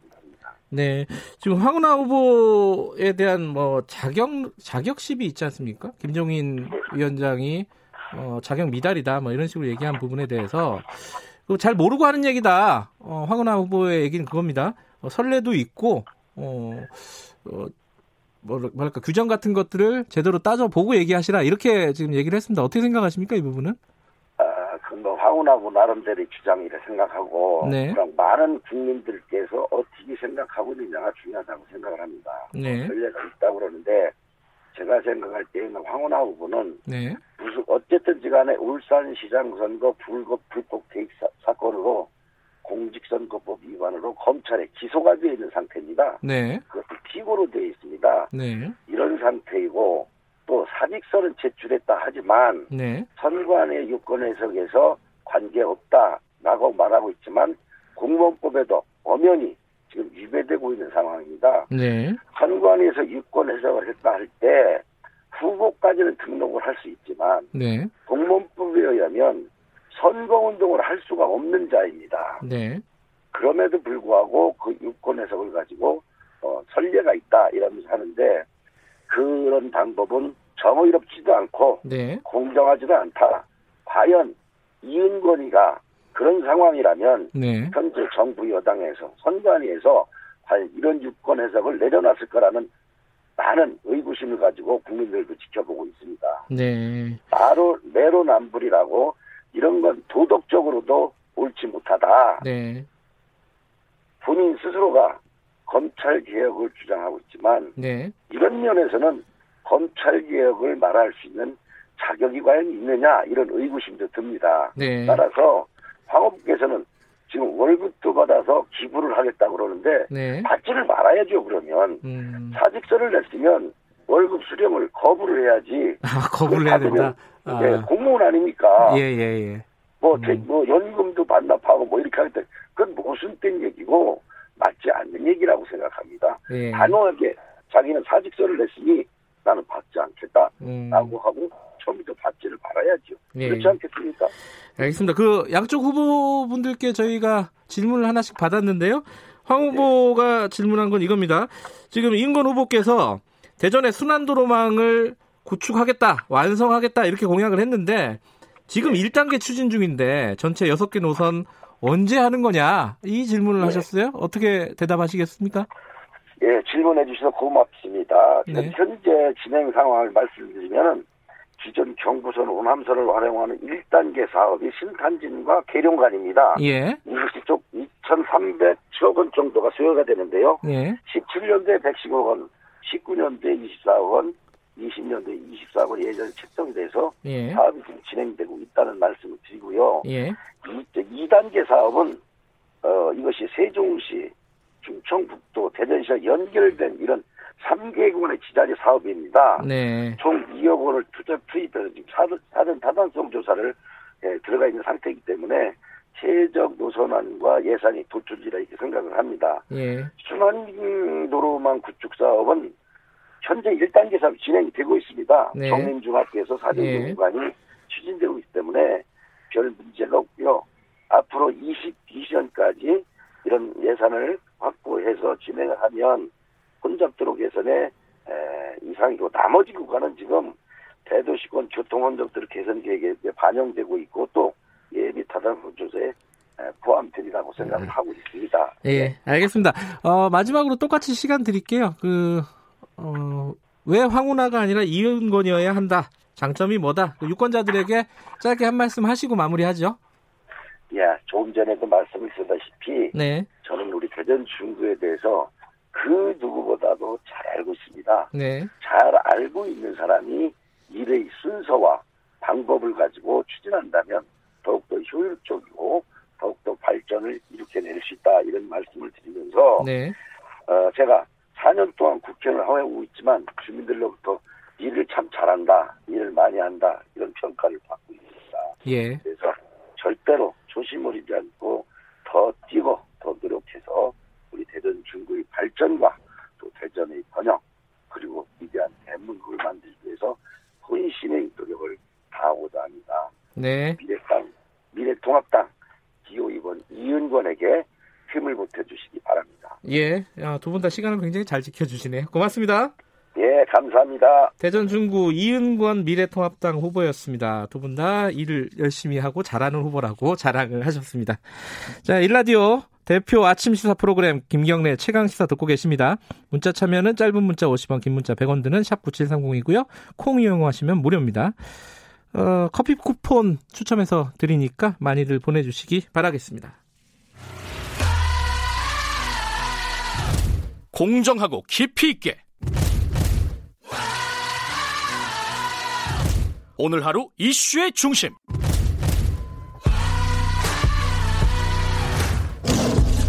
김경래 최강 시사. 네, 아, 까 예고해 드렸듯이 어, 국민의당 비례 후보 권은희 후보를 연결해 보겠습니다. 화재 비례 후보 이야기 아, 만나보는 이야, 시간입니다. 어, 안녕하세요. 네, 안녕하십니까. 네, 권은희 후보께서는 이제 현역 재선까지 하신 현역 의원인데 이번에 비례 나오시게 됐어요. 그 선거 운동이 좀 다르죠? 그 지역구 선거랑 이게. 어, 비례 후보는 뭐 유세차나 확성기 예. 통할 수 없는 등의 제약이 있습니다. 예. 그래서 어, 전화로 또 걸어서 지역민들을 음. 만나서 어, 이번에 지역구에 출마하지 않고 네. 국민의당 비례 후보로 출마하게 된 부분들을 네. 설명을 드리고 있습니다. 예, 몸은 좀 편하신가요? 그 지역구 후보보다는? 어. 아무래도 저희들이 네. 그 대중적으로 지역민들에게 얼굴을 알릴 수 있는 기회가 어, 없다 보니 음. 직접 걸어서 어, 네. 어, 또 전화를 걸어서 어, 더 분주하게 음, 그렇군요. 위해서 노력하고 있습니다. 이번에 이제 국민의당이 지역 후보가 하나도 없습니다. 그 권은희 후보만 안 나온 게 아니라 그죠? 네, 없습니다. 그래서 이번 선거에 어, 네. 당은 잘안 보이고 안철수 대표만 보인다. 네. 이런 얘기 들으셨죠? 어, 언론을 통해서는 아마 저희 예. 민주당이 어, 제약이 있어서 어, 잘 보이지 않을 것입니다. 네. 그런데 저희 각 비례대표 후보들이 어, 저처럼 권역별 손대본을 맡아서 지역 주민들에게 예, 직접 어, 인사를 드리고 있고 네. 직접 현장에서 만나 아, 본 주민들께서는 어, 의외로 국민의당에 대한 관심 음. 또 궁금하신 사항들이 있으셨고 그 부분 그 부분들을 어, 유심하게 유심히 살펴보고 계셨습니다. 그 지금 안철수 대표가 이 대, 대구에 가서 자원봉사한 부분은 굉장히 인상이 깊었고 그때 국민의당 지지율이 굉장히 올랐어요, 그죠? 네. 지금 이제 전국 종주 중이시지 않습니까, 그죠? 안철수 대표는? 네, 400km 네. 통합의 국토 대정주 중. 근데 그걸 좀 의아하게 생각하는 사람이 있습니다. 이 선거 운동 기간에 이 저, 네. 국토 종주를 하는 게 어떤 의미를 가지고 있는 건지 그것 좀 설명 좀 해주세요. 어, 지금 현재 코로나19로 전 국민들께서 힘든 상황이십니다. 예. 국민들께 응원을 하는 의미와 그리고 국토 대 종교를 통해서 정말 20대 국회에서 우리 국민들이 가장 크게 겪은 게 예, 국민들의 분열, 갈등을 야기하는 정치에 대한 그 실망감이셨는데요. 네. 다시 이 통합과 희망의 정치로 어, 우리 정치가 제대로 역할을 하겠다라는 부분들을 어, 국민들께 직접 뛰면서 네. 어, 보여주고 계시고 있고 또 상대적으로 정치에 관심이 많으신 분들은 이 안철수 국민당 대표가 이렇게 국토대장정을 뛰면서 국민들께 전달하고 호소하려고 하는 메시지가 무엇인지에 대해서 잘 이해하고 계시는 측면이 있습니다. 네. 그 지금 이제 비례 후보밖에 없기 때문에 비례 후보가 굉장히 중요합니다. 어, 국민의당 입장에서는. 근데 이제 비례 후보 순번을 정할 때 안철수 대표 측근이 앞으로 넘어간 거 아니냐. 뭐 네. 어, 현역 의원 두 분이 지금 권은희 후보하고 앞번호를 받지 않았습니까? 네, 네. 이게 혁신공천하고는 좀 다른 거 아니냐. 어떻게 보세요? 이런 비판에 대해서는? 그런 비판들이 일부 있었던 것은 사실이지만 네. 비례 추천 순위를 보면 네. 어, 먼저 1번 현장 전사인 대구 동산 간호사께서 네. 어, 추천이 되었고요. 네. 어, 그리고 또 청년 정식으로 청년 정신으로 반칙과 기득권을 깨뜨리려고 하는 청년들 그리고 어, 보육과 돌봄을 책임지는 일하는 엄마들 네. 등이 배치가 되어 있습니다. 네. 그런데 저희 국민의당이 국민께 가장 먼저 호소드리고 저희 국민의당이 가장 먼저 개혁하려고 하는 부분이 정치 있습니다. 일하는 정치라는 국회로 예. 정말 국민들의 삶을 어, 변화시키겠다라는 이 국회 개혁의 부분이 가장 큰 공약이고 이 국회 개혁과 관련해서는 국회법이나 정당법 등 예. 개혁도 중요하지만 국회의 실질적인 운영과 기능과 관련해서 예. 어, 역할을 해야 되는 부분도 있기 때문에 네. 예, 저희 공약의 측면에서 이 현역 의원들이 이 우선순위로 추천이 된 것 같습니다. 지금 지지율이 그 대구 봉사활동 안철수 대표 할 때 많이 올랐다가 지금 좀 정체 상태라고 볼 수 있을 것 같은데요. 전체적으로 보면은 몇 석 정도 예상하십니까 지금? 어 저희 그 중도 정치를 지지하고 네. 어, 살펴보시고 계시는 어 유권자 들은 어, 끝까지 지켜보면서 과연 국민의당이 어, 신뢰를 받아서 잘할 수 있을까를 꼼꼼히 점검하고 계신다라고 생각을 하고 계시고 네. 국민의당이 국회에서 정말 일하는 국회로 국회를 이끌어가기 위해서는 네. 어, 최소 10석 이상의 의석으로 국회에서 역할을 해낼 수 있다라고 그렇게 판단하고 계실 거라고 생각을 하고 네. 저희 예상 의석수는 최소 20석이고 그리고 국민의당이 국회에서 가장 역할을 잘할 수 있게 되기 위해서는 어, 정말 원내 교섭 단체가 구성이 되면 네. 21대 국회 어, 달라진 모습으로 어, 국회 국민들께 예, 다가갈 수 있을 것이라고 생각을 합니다. 아 이게 시간이 많지는 않은데 공수처 설립 7월 15일 전에 가능할까요? 이거 이 부분은 뭐 관련된 분이니까 좀 여쭤볼게요. 어, 공수... 짧게 예. 과 관련해서 네. 어 먼저 21대 국회가 개원이 되면 네. 어 개원 과정에서의 싸움부터 아마 지난해질 겁니다. 네. 아 그래서 저희 국민당이 21대 국회가 되면 어 바로 국회 개, 국회를 개원하고 네. 수처 등 사법 개혁의 문제와 관련해서 보완해야 될 점에 대해서 살펴 알겠습니다. 여기까지 듣겠습니다. 고맙습니다. 네. 권은희 후보였습니다.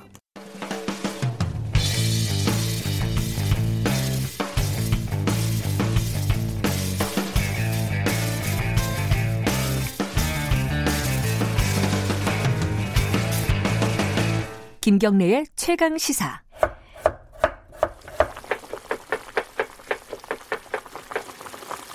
사이로 총선의 맛. 김수민의 10분 총선 찌개. 네, 아, 김수민의 10분 총선 찌개인데 오늘은 10분보다 좀 길 것 같습니다. 네, 좀 아, 많이 끓이겠습니다. 어, 이게 어, 메, 메인 메뉴가 찌개 말고 하나가 더 이렇게 얘기해도 되나요? 네, 김치가 더 들어왔어요. 아니 김치라니요. 무슨 어, 뭐 무슨 고기 볶음 정도는 아, 그런가요? 네. 네. 김치 무시하십니까? 아, 이거 이거 또왜 이렇게 또 말거리를 네. 자 어, 선거 공보물 받아 보셨을 겁니다. 대부분 예 저도 받아서 어, 우리 집에 있는 애랑 같이 어. 아주 면밀하게 살펴봤는데 재밌더라고요 또.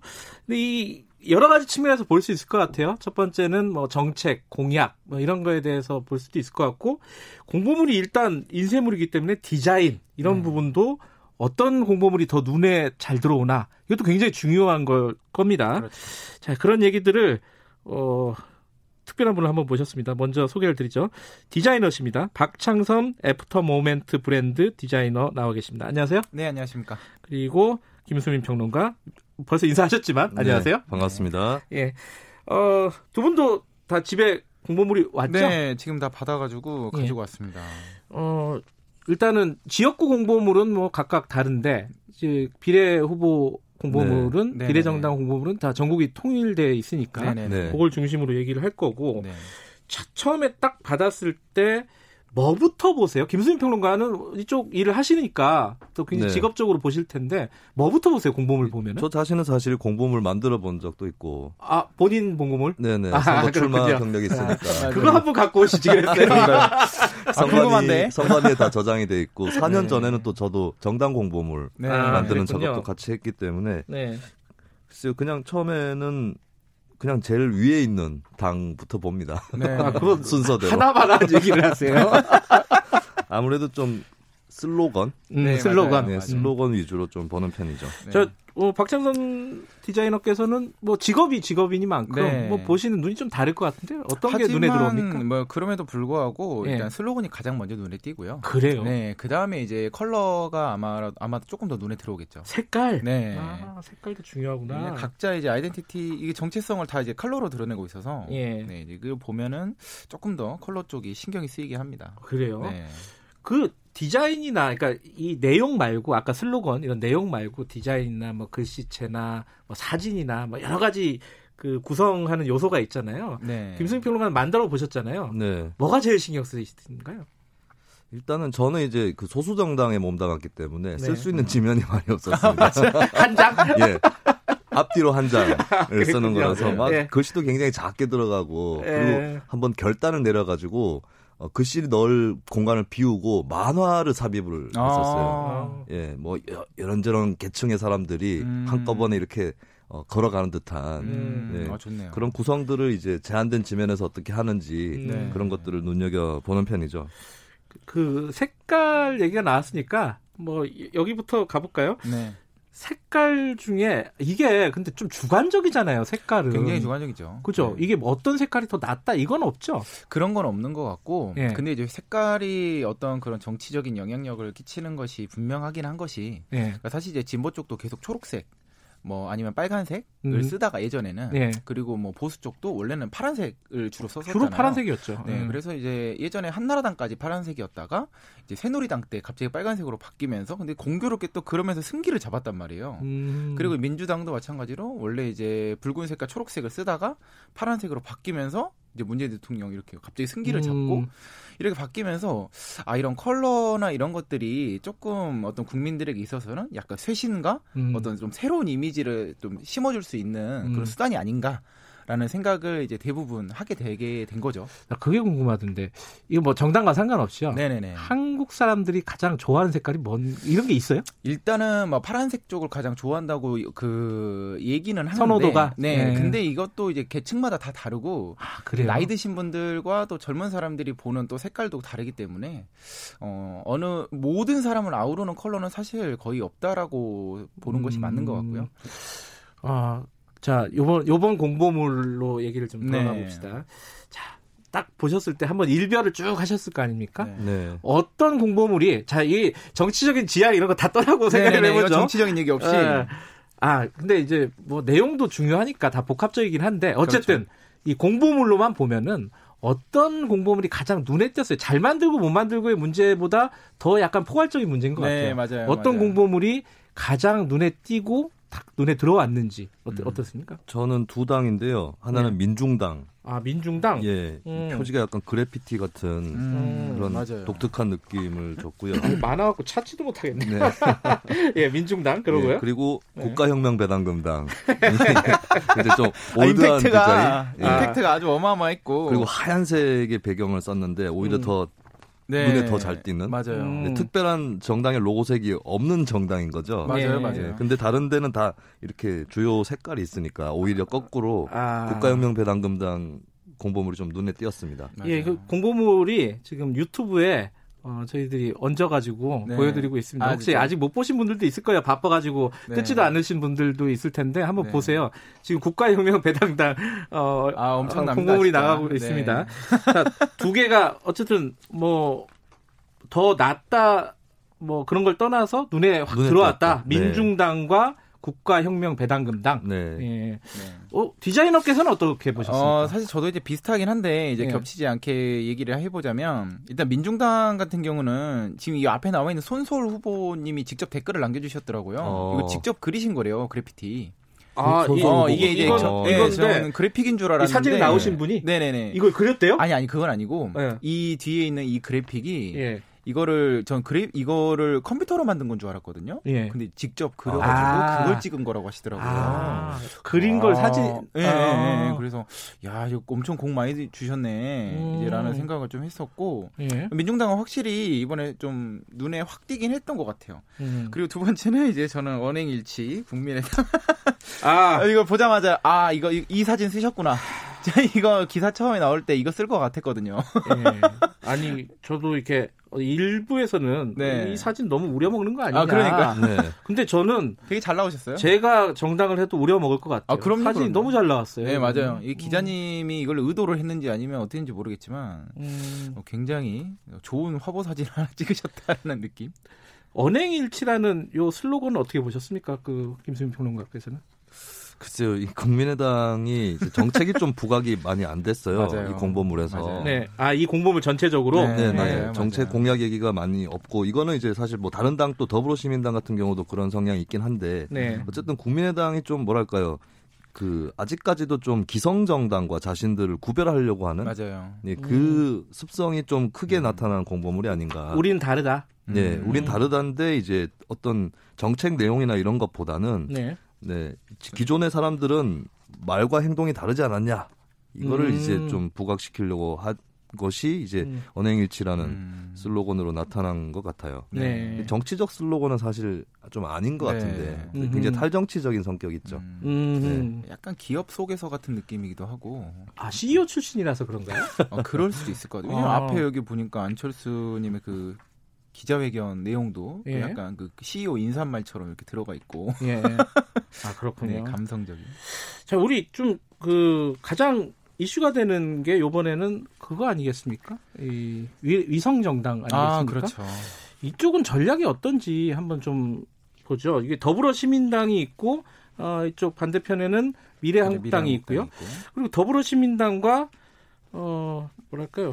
뭐, 뭐 뭐라고 표현할지 잘 모르겠지만 열린 열린 우리 당이 있습니다. 열린 민주당. 열린, 아 열린 민주당. 아, 아이고 이거 참 죄송합니다. 네. 자이 어, 세 개를 놓고 보면은 어떤 부분이 좀 눈에 들어오고 특이한 부분이 있었습니까? 먼저 김수민 평론가가 네. 말씀해 네. 주시죠. 그러니까 결국에 더불어시민당은 민주당 의 위성정당이다라는 것을 홍보를 해야 되잖아요. 네. 그러다 보니까 일면부터가 투표용지 그림이 나오면서 기호는 5번, 순서는 맞아요. 세 번째 음흠. 이렇게 글씨, 그 글씨가 나오는데 이 문구가 기호는 5번, 순서는 세 번째가 이 공보물 전체에서 네 번 등장을 합니다. 네. 아 그래요? 네, 1면에도 나오고 뭐 음. 5면 나오고 7면에 또 나오고 마지막 면에 8면에도 또 나와요.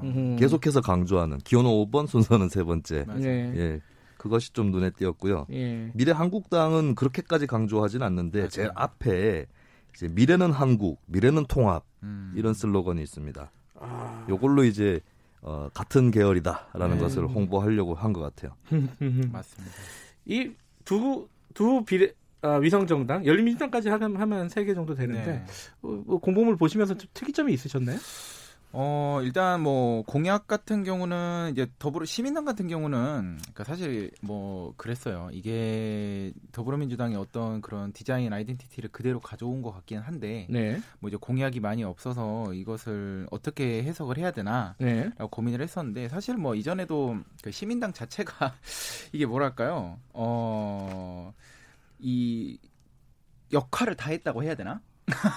그냥 이분이 어, 아, 이, 이 시민당이 지니고 있는 그냥 역할을 예. 공보물에서 그냥 다 했다. 아. 그냥, 어, 그냥 얘가 어떤 뭐 별도의 공약을 내걸거나 사실 그러기보다는 아, 위성 정당으로서의 어, 역할에 충실했다. 네, 그냥 되게 목적성에만 충실했다. 음. 그러니까 사실 저는 이거 순서랑 번호를 계속 강조한 걸 보면서 네. 아, 목적성은 굉장히 잘 강조를 했네라고 생각이 들었어요. 네. 이게 이제 전년도에도 사실 3번 가지고 되게 국민들이 많이 혼돈스러워 했거든요. 네. 뭐 국민의당이냐 정의당이냐. 그러니까 사람들은 그 이름을 잘 보지 않더라고요. 네. 보통 일반적으로 특히 기성세대 같은 경우는 순서 뭐 첫 번째냐 두 번째냐 세 번째냐 네. 그래서 막 찍는 경우가 있어가지고 음흠. 이제 그런 것들을 조금 더 몇 번씩 강조를 해주면서 여기다 찍어라라고 그냥 이렇게 해줬다고 생각이 되고 그다음에 이제 미래한국당은 컬러가 이제 굉장히 논란이 많았던 컬러죠. 핫핑크. 네. 네. 굉장히 이제 본인들은 이제 예전에 뭐 밀레니얼 핑크라고 이름 붙였다가 이번에 또 음. 이제 손혜원 의원이 한 뭐, 뭐라 깠나 봐요. 네. 그래서 비판했어요? 어, 굉장히 음. 비판해 가지고 네. 뭐 해피 핑크로 약간 또 바꿨어요. 아 해피 핑크. 아. 그래 가지고 이 색깔은 어떻습니까? 디자이너가 보시기에는? 아, 굉장히 어려운 색깔이죠. 사실 어렵다. 네. 음. 이거는 뭐 인쇄할 때마다 조금 어려움이 있을 거예요. 그러니까 색깔이 음. 계속 조금 달라지기도 할 거고. 아 그런 그다음, 측면에서 기술적으로도 어려운 네, 기술적으로도 되게 어렵고 음. 그 다음에 이게 주는 이제 이미지 자체가 네. 뭐 이제 본인들은 되게 부드럽고 젊은 층에게 다가가기 위해서 조금 부드러운 색을 썼다라고 하는데 네. 확실히 좀 힘 빠지는 느낌이 있긴 하죠. 음. 음 그래서 그 미래한국당은 사진이 없어요. 네, 일면에 맞아요. 보면은 그죠? 네. hot pink로 텍스트만 했는데 맞아요. 디자인으로 보면 이건 좀 주목도가 떨어지는 거 아니에요? 어떻게 보세요? 확실히 그렇기는 한데 예. 여기다 예. 사진을 넣기도 되게 애매했을 거예요. 아. 왜냐면 이제 우리가 흔히 원색이란 게 있고 혼합색이란 게 있지 않습니까? 예. 근데 뭔가가 섞인 혼합색에다가 또 다른 색들이 들어가 있는 사진을 집어넣게 되면 음. 굉장히 난잡해지거든요. 아. 그래서 여기다 추가적인 어떤 컬러를 계속 집어넣는 거는 좀 힘들었을 것이고 네. 어떤 이미지를 그래서 그냥 이런 흰색 폰트로 그냥 예. 빼지 않았을까. 또 하나 좀 특이한 점이 저는 보면서 이렇게 전직 현직 대통령이 등장하는 데가 어딜까? 네. 그렇죠, 그렇죠. 네.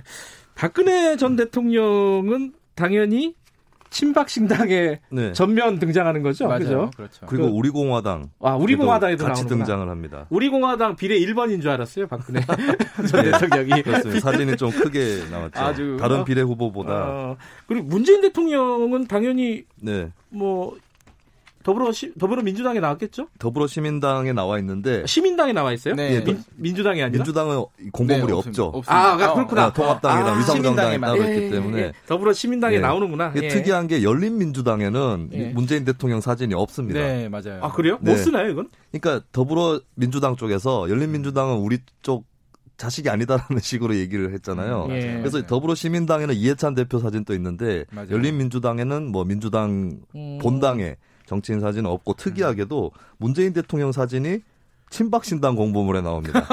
거, 기는왜 나와요? 문제는 문재인이라고 어. 아. 문재인 대통령을 공격하면서 아, 공격하는 소재로 흐릿하고 음. 갈라져 맞아요, 있는 맞아요. 이 사진이 문재인 대통령 사진이 친박 신당 공보물에 나온다. 예. 이게 좀 특이했어요. 그리고 또 하나가 이 공보물에서 비례정당은 숫자가 중요하잖아요. 어, 그렇죠, 그렇죠. 그 디자인적으로 보면 숫자를 어디다가 어떻게 넣는 게 이거는 좀 법칙이 있을 것 같은데. 어, 그러니까 사실 이 종이를 딱 봤을 때 네. 가장 좋은 거는 이제 오른쪽 하단.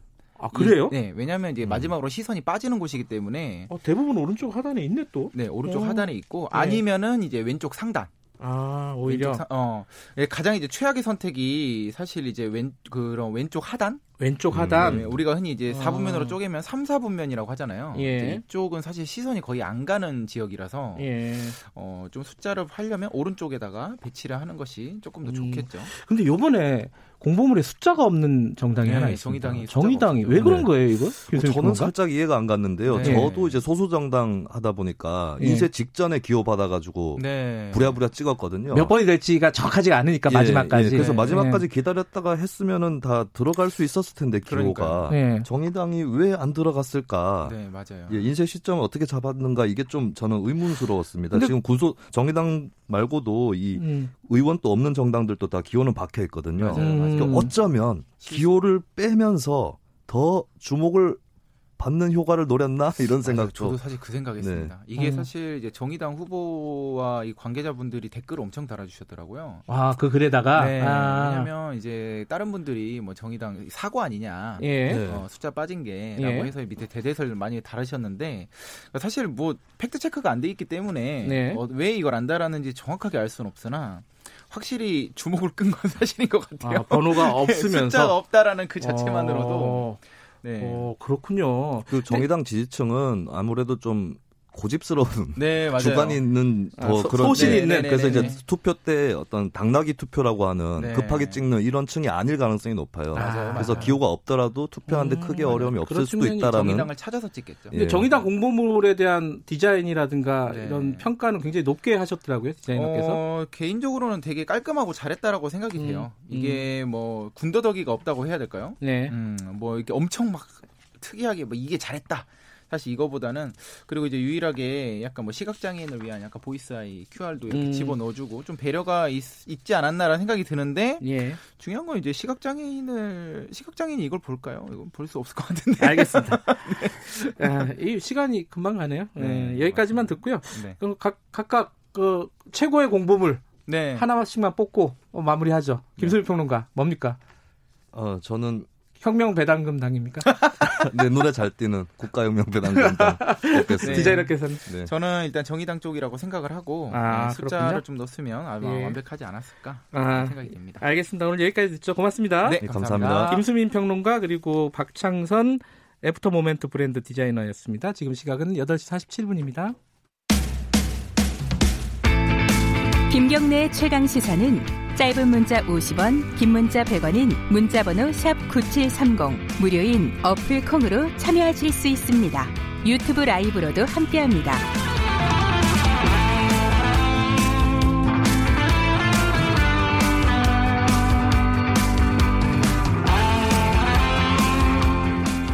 네, 김경래 최강시사 듣고 계십니다. 그 엠번방 사건이 어, 거기서 끝난 게 아니라 지금 다른 수사들이 계속 이어져서 나오고 있습니다.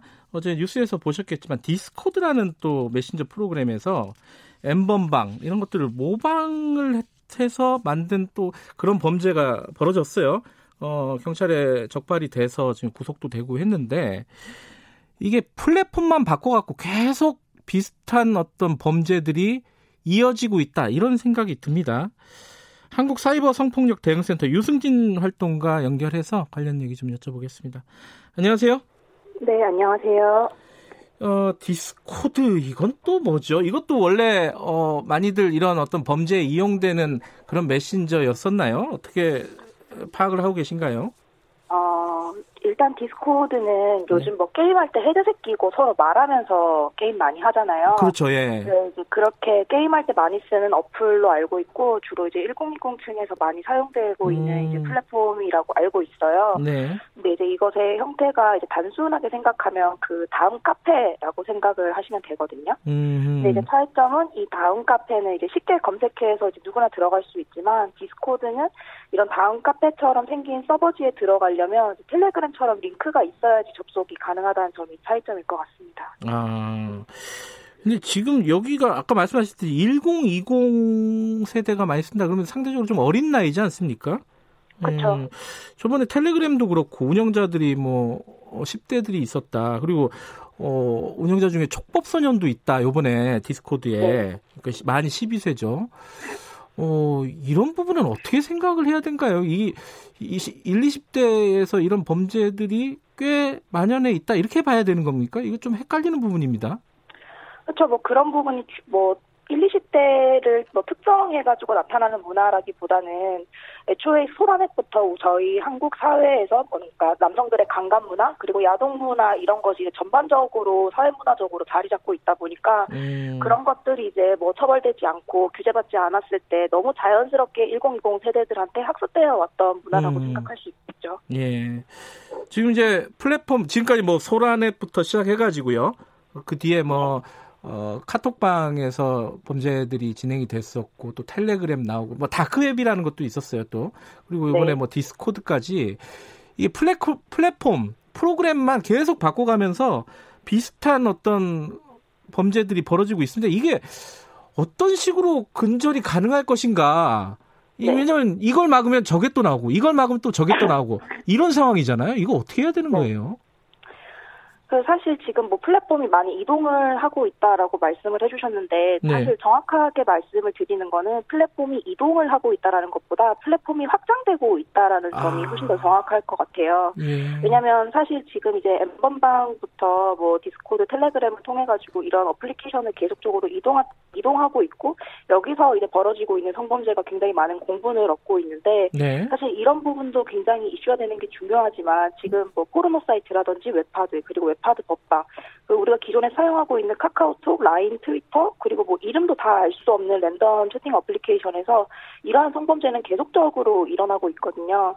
그래서 특정 플랫폼에서 일어나는 성범죄가 뭐 이렇대 심각하대라는 인식보다는 애초에 이런 디지털 성범죄 구조가 그 어떤 온라인 공간에서도 되풀이 되풀이되지 않도록 하는 근본적인 해결이 좀 중심이 더했다고 생각을 해요. 음, 그러면은 이제, 어, 이 언론에 나오는 것만 보면은 이렇게 이동하고 있는 것처럼 보이지만 말씀하신 대로 실제로는 확산되고 어, 확장되고 있다 이렇게 보는 게 맞겠군요. 네 그렇습니다. 예 그렇다면은 자 이렇게 확산 확장 국면을 어떻게 막을 것이냐 이거 아니겠습니까? 이게 지금 뭐 처벌을 강화하자 뭐 여러 가지 논의들이 있습니다. 어떤 부분이 가장 핵심이라고 보세요?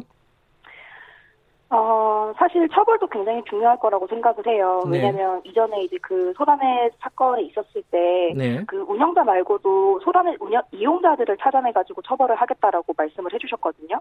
네. 근데 이제 이런 부분들이 처벌이 사실 안 됐던 거죠. 운영자 한 명만 처벌이 되고. 네. 그러니까 지금 텔레그램 성착취 사건에 있어서도 지금 뭐 주요 운영자 외에도 이 이용자들의 그 이용자들을 특정해가지고 다 집단 처벌을 하겠다라고 말씀을 해주셨는데 네. 사실 지금 이 상황에서 이 그 공분자들에 대해서 집단 처벌이 이뤄지지 않으면 그 4년 전에 있었던 일처럼 또다시 똑같이 가해자들이 아 내가 똑같은 성범죄를 저질렀지만 이번에도 처벌을 받지 않는구나 이런 식으로 계속적으로 학습을 하게 되고 그렇게 되면 성착취 구조가 지속적으로 이어져 가게 되는 거죠. 네. 그래서 뭐 현실이 좀 많이 바뀌고 있다고 이렇게 낙관적으로 믿고는 있는데 여전히 형량이 말도 안 되는 경우도 있어서 이번에 처벌이 제대로 되는 것이 굉장히 중요할 것이라고 생각을 하고 네. 또 지금까지 뭐 남성들의 이제 강간 문화라든지 야동 문화로만 봐도 여성들의 피해 촬영물들이 국산 야동으로서 소비가 되고 또 네. 그것이 돈이 벌 수 돈을 벌 수 있는 하나의 수단으로서 계속 이용이 되어 왔잖아요. 네. 그래서 지금까지 이런 여성들의 피해 촬영물들이 그리고 이런 디지털 성범죄가 굉장히 많이 축소되어 왔었고 네. 그리고 그만큼 가해들은 유희 문화로서 계속 있었기 때문에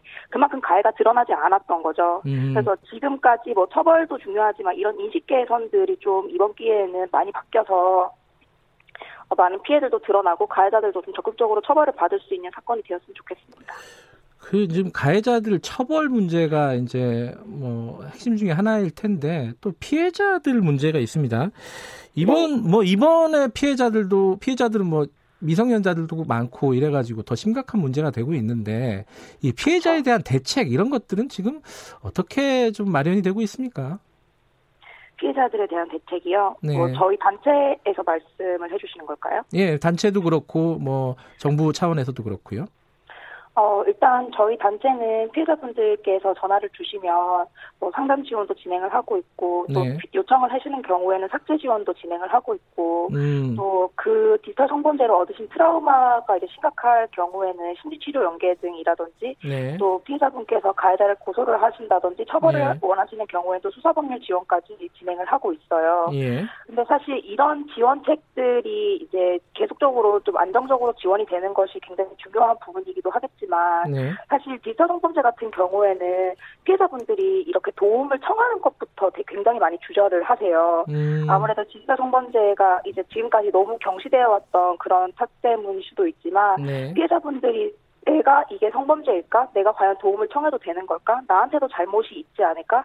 내가 찍어서, 내가 줘서, 아니면 내가 속아서 이런 성범죄를 당하게 된 것이 아닐까? 이렇게 스스로 자책하시는 분들이 굉장히 많단 말이에요. 네. 그래서 이런 지원책들이 사실은 준비가 되어 있어도 애초에 그 피해자분들이 요청을 해주시지 않으면 그 지원책이 사실 있으나 마나한 정책들인 거잖아요. 네. 그래서 이 피해자분들이 이 사람, 저희들한테 편하게 도움을 청할 수 있게 하려면 네. 애초에 피해자에 대한 비난 그리고 피해자에 대한 어떤 낙인이라든지 피해자에 대해서 계속적으로 문제 제기를 하는 그 손가락들을 거둔 다음에 네. 이런 정책들을 더 이야기를 하는 것이 훨씬 더 좋겠다라고 생각을 해요.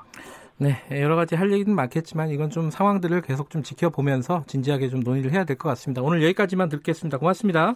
네, 감사합니다. 한국사이버 성폭력 대응센터 유승진 활동가였습니다. 아까 그 총선 공보물 얘기하면서 그 디자이너께서 장애인 비하 발언을 했다라고 2323님께서 말씀하셨습니다. 아, 그렇게 들렸을 수도 있겠네요. 근데 그 디자이너께서는 이 시각장애인이 볼 수가 없기 때문에 점자로 만드는 게 더 낫지 않았겠느냐 이런 취지로 말씀을 하셨는데 그게 좀 전, 달이 안 된 것 같습니다. 그리고 아까 황운하 후보가 여론조사 수치를 말씀드려가지고 저희 개요 빨리 말씀드리겠습니다. 아, 금강일보 의뢰로 리얼미터가 27일, 28일 실시한 조사로 어, 남녀 510명 대전 중국어주 만 18세 이상 어, 유무선 혼용 ARS 방식이고요. 표본 오차 95%의 신뢰 수준 95% 신뢰 수준의 플러스 마이너스 4.3% 포인트입니다.